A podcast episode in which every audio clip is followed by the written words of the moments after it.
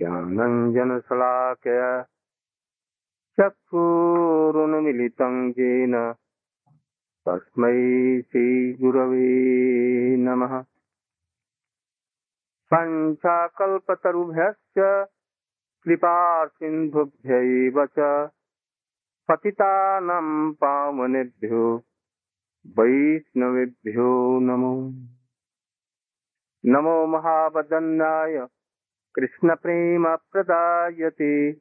कृष्णाय कृष्णचैतन्यनाम्ने गौरतिसे गुरवे गौरचन्द्राय राधिकायै तदालयै। कृष्णाय कृष्णभक्ताय तद्भक्ताय नमो। यं प्रव्रजन्तमनुपेतमपेतकृत्यम्। द्वैपायनो विरह कातरया जुहाव। पुत्रेति तन्मयतया सर्वोऽभिनेदु। तं सर्वभूतहृदयं मुनिमानुतोऽस्मि तवैवास्मि तवैवास्मि। न जीवामि त्वया विना। इति विज्ञाय राधे त्वं नय माम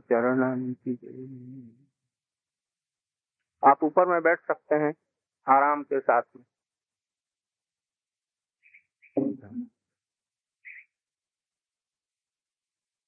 सोमनाथ जी की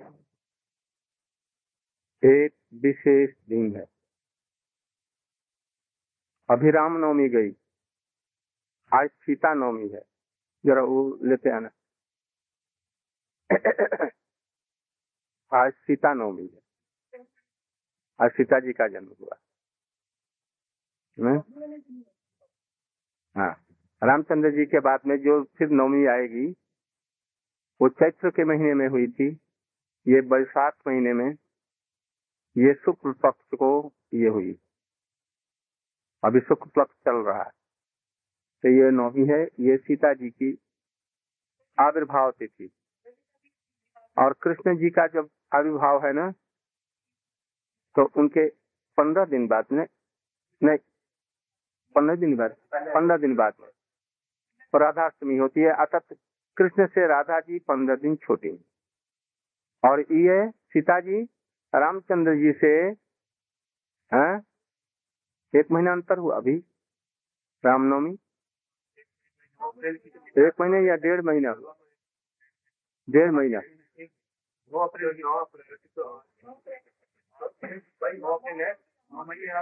हाँ अप्रैल एक महीना। रामचंद्र जी से ये छोटी हैं। एक महीना। तो आज मैंने लोधी रोड पर इसके संबंध में सब खत्म। अब रहने कुछ बतलाया था। सीता जी का आविर्भाव कैसे हुआ? फिर से संक्षेप में बतला दी। शायद पहले बतलाया है कि नहीं मुझे याद नहीं। बतलाया है पहले?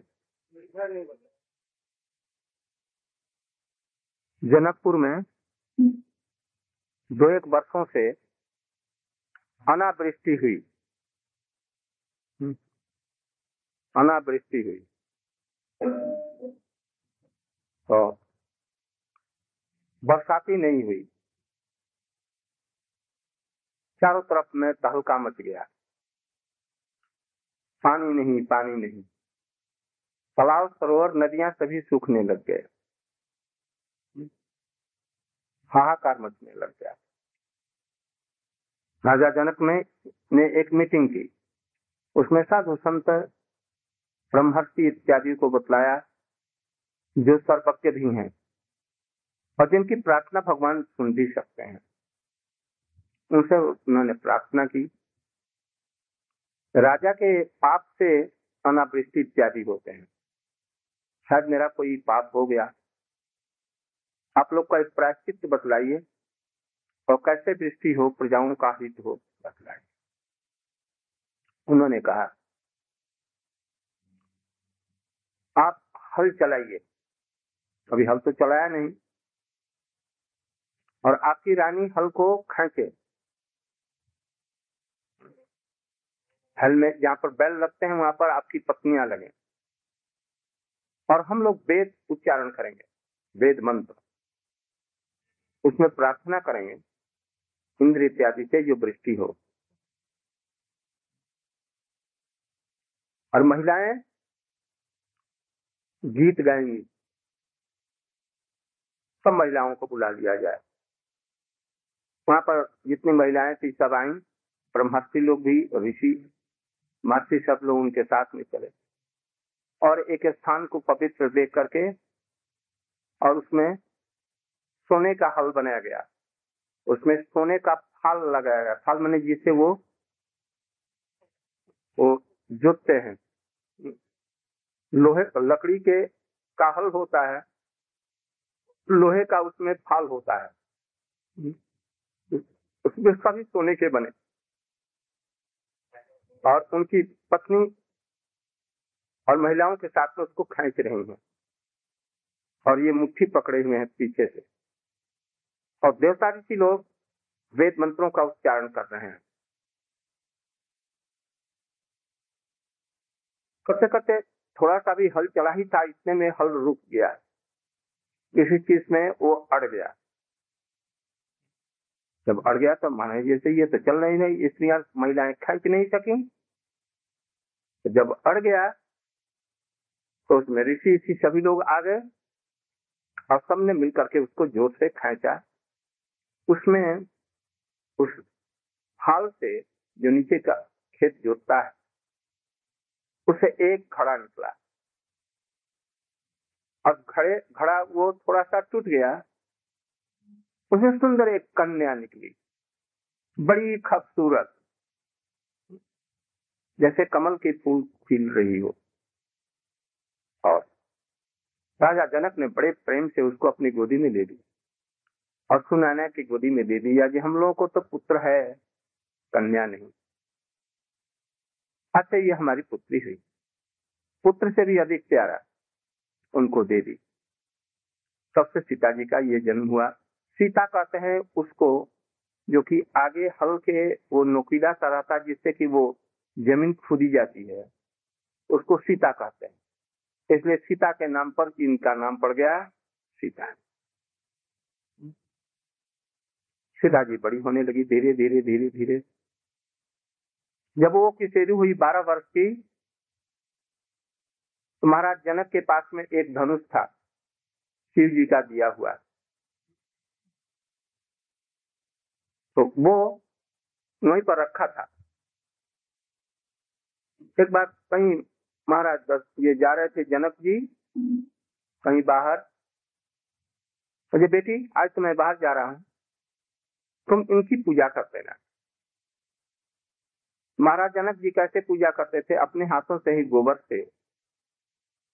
चारों तरफ़ की ज़मीन को लीप देते और उसको फूल इत्यादि से उनकी पूजा, चंदन, गंध इत्यादि देते और उसको धूप, दीप इत्यादि देते। धनुष को उठाते नहीं थे उड़ता भी नहीं था। बहुत विशाल था। सीता जी ने पिताजी की आज्ञा पालन कर, करने के लिए वो गई और गोबर इत्यादि लेकर के वहाँ गई। और सहज रूप में उस धनुष को बाएँ हाथ से उठा लिया। जैसे एक कमल के फूल को उठाते हैं और उसको नीचे ऊपर चारों तरफ़ से ज़मीन को लिप करके और वहाँ पर रख दिया। और फिर चंदन, पुष्प इत्यादि से धूप, दीप आरती से उसकी पूजा चारों तरफ़ खुला हो गया, जैसे जिसको बड़े बड़े महारथी लोग नहीं उठा पाते। तो ये छोटी सी बालिका ने इसको उठा दिया वो भी एक हाथ से।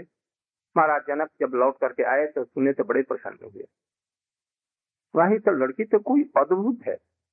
ये साधारण लड़की नहीं है। जब तो गर्भ से पैदा नहीं हुई ये मालूम होती है कोई देवी है या कुछ बात है, लक्ष्मी जी की अवतार है। इतनी सुंदरी भी तो कोई लड़की नहीं होती। और इतनी छोटी उम्र में इसके कितने सुंदर सुंदर ये गुण हैं। उन्होंने उस समय प्रतिज्ञा की थोड़ी सी जब बड़ी हो जाएगी और विवाह योग्य। तो मैं इसका विवाह उसी व्यक्ति से करूँगा जो धनुष को उठा ले। और इसका प्रतंचा ऊपर से उस पर लगा दे और उसमें बाण चलाने लायक कर दे। उसके बाद वो बात तो खत्म हो गई। अब धीरे धीरे जब यह पंद्रह सोलह वर्ष की जब हुई, सोलह वर्ष की तो धनुष रख दिया गया। कहा जैसे इसी से ही शादी होगी, जो कि इसको उठा करके इसकी प्रतंचा चढ़ा देगा, डोरी चढ़ा देगा। बड़े बड़े राजकुमार आए भारतवर्ष के। किसी की बात पस की बात नहीं। बाणासुर आया। उसकी एक हज़ार भुजाएँ वो आया। उसकी भी थी। हाँ? कृष्ण से युद्ध हुआ था।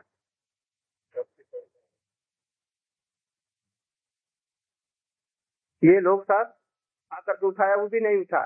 रावण आया। उन्होंने उसको मना किया, ये तो मत उठाओ।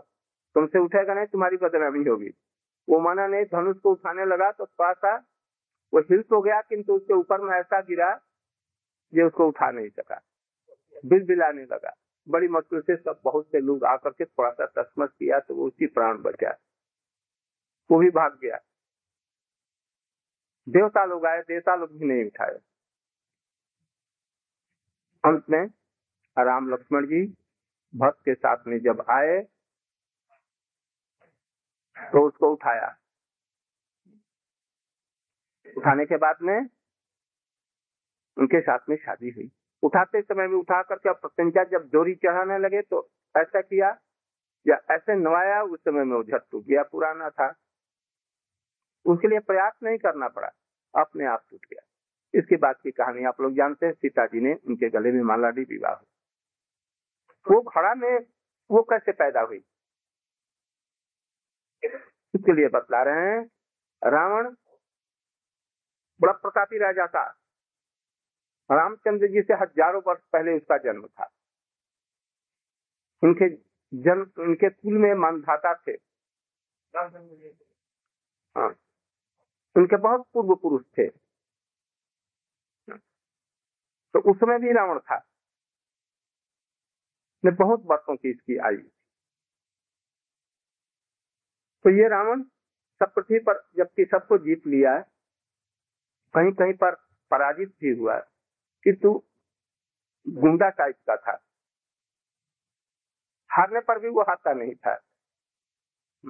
गुंडा टाइप का आजकल गुंडे होते हैं ना। छल बल कल से जैसे कि किसी को परास्त करते हैं। ऐसे नहीं तो ऐसे। तो वो सब जगह टैक्स लेता था। दंडकारण्य में बहुत से साधु संत थे, महर्षि थे, जो कि भगवान का भजन करते थे, ध्यानस्थ हो जाते थे, भजन करते थे। उन्होंने चारों तरफ़ से टैक्स मंगाया, यहाँ पर भी अपने सैनिकों को भेजा, पदाधिकारियों को भेजा, वहाँ से भी ऋषियों से भी टैक्स लो। ऋषि बोले, भाई, हम लोग टैक्स क्या देंगे? हमारे पास तो कुछ है नहीं। फल मूल खाते हैं, भगवान का भजन करते हैं। हमारे राज्य में भजन पर भी टैक्स है। जैसे आजकल टैक्स है ना, सभी पर जो भगवत भजन करे, न करे, चोर, साधु, बदमाश जितने हैं, अच्छे भी हैं, सज्जन भी हैं, सब एक कैटेगरी में।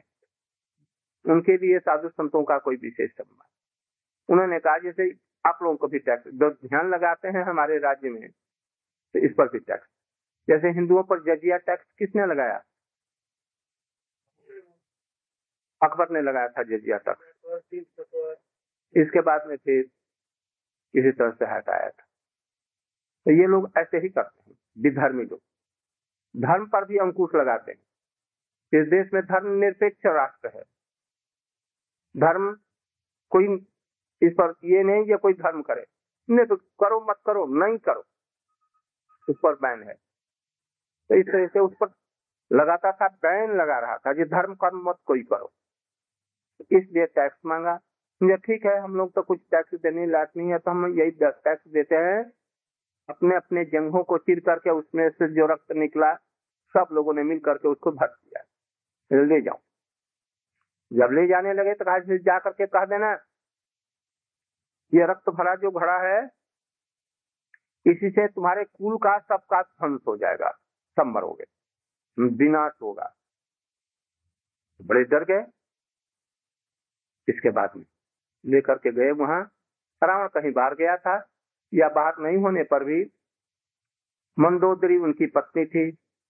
मंदोदरी की हाथों में दिया डर कर, रावण को नहीं दिया।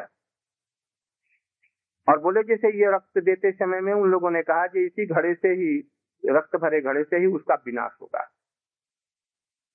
उन्होंने देखा कि यहाँ पर नहीं रखना चाहिए, इसको ऐसी जगह में भेजना चाहिए जो कभी इसको कोई निकाल न सके। ले जा करके हिमालय के प्रांत में और उसको लेकर के गाड़ दो। तो लंका कहा भारतवर्ष के दक्षिण में ना? वहाँ से लेकर के एकदम हिमालय की तराई में, उत्तर दिशा में लेकर के ज़मीन के नीचे उसको गड़वा दिया। किंतु तो मंदोदरी तो खुद आई नहीं रावण तो आया नहीं। उनके नौकर क्या कर आए? तो उनको करना चाहिए था दस बीस हाथ नीचे। तो उन्होंने गाड़ दिया कहा? थोड़ा सा, एक इतना बिस्ता नीचे गाड़ा बस। इसलिए उसके सीता में फल में लग गया और उससे निकल गया। उससे सीता जी निकली यही रावण के ध्वंस का कारण बनी। रावण उनको हरण करके ले गया और इसी से उनका विनाश हुआ। सीता जी की बहुत सी विशेषताएँ हैं। अभी अपने पिता के घर से आई घर से कभी पैर नहीं रखा। सूर्य ने उनका कभी मुख नहीं देखा। हाँ। असुर जम पक्षा नारी। कभी पैर पृथ्वी पर नहीं चले हैं। इतनी सुकोमल है। आज रामचंद्र जी के साथ में जाने के लिए तैयार हुई।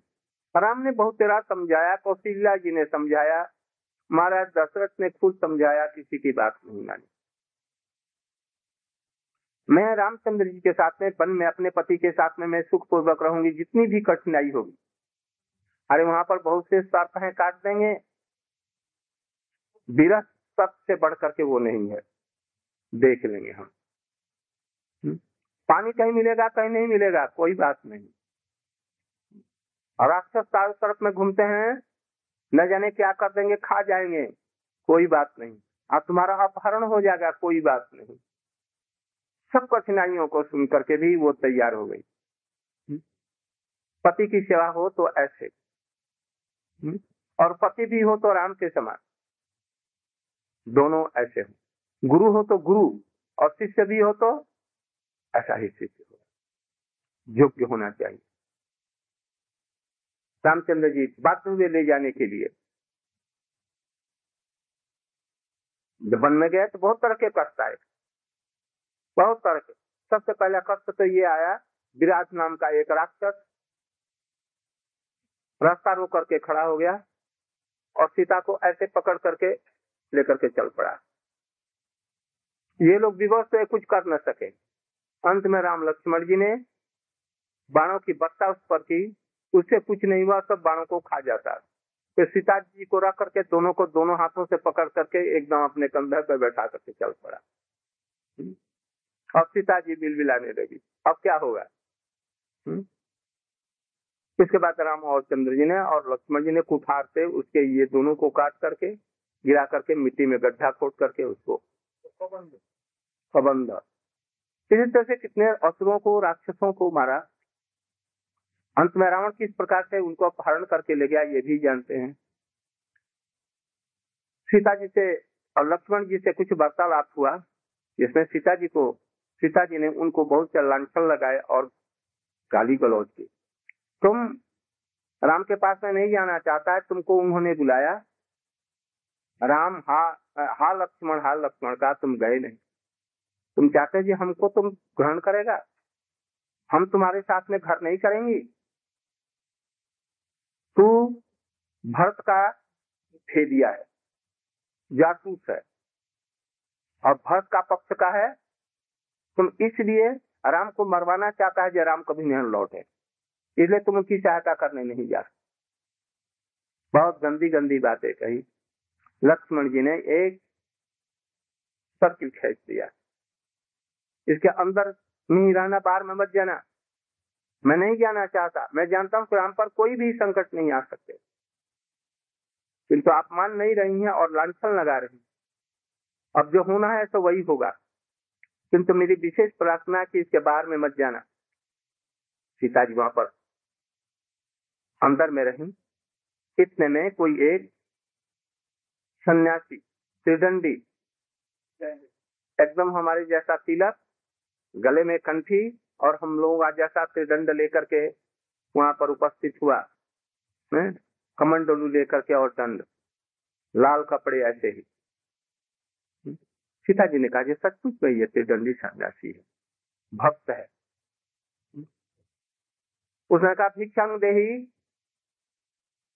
तो भिक्षा लेकर के भीतर ही भीतर रही। बाहर नहीं आई। बर्तन को बाहर दे दिया। नहीं दिया मैं पति भी भिक्षा नहीं लेता। यदि भिक्षा देना है तो बाहर आओ। मैं भीतर नहीं, मैं बाहर बाहर नहीं जा सकती। तो मैं भिक्षा नहीं, किंतु मैं अभी संपात करता हूँ, तुम्हारा पति मारा जाए। और उस पर संकट आए। एकदम डर गई। आराम उसके भीतर आने की चेष्टा की। जैसे जो खड़ा पहन करके ऊपर में आ रहा खड़ा लकड़ी है ना? बिजली के तार पर यदि लकड़ी पड़ती है तो कोई गड़बड़ी नहीं होती। किंतु तो भी आग निकलती है, बस पीछे हट जाता है। हंस में अभी संपात के डर से सीता जी बाहर आई, उनको पकड़ करके लेकर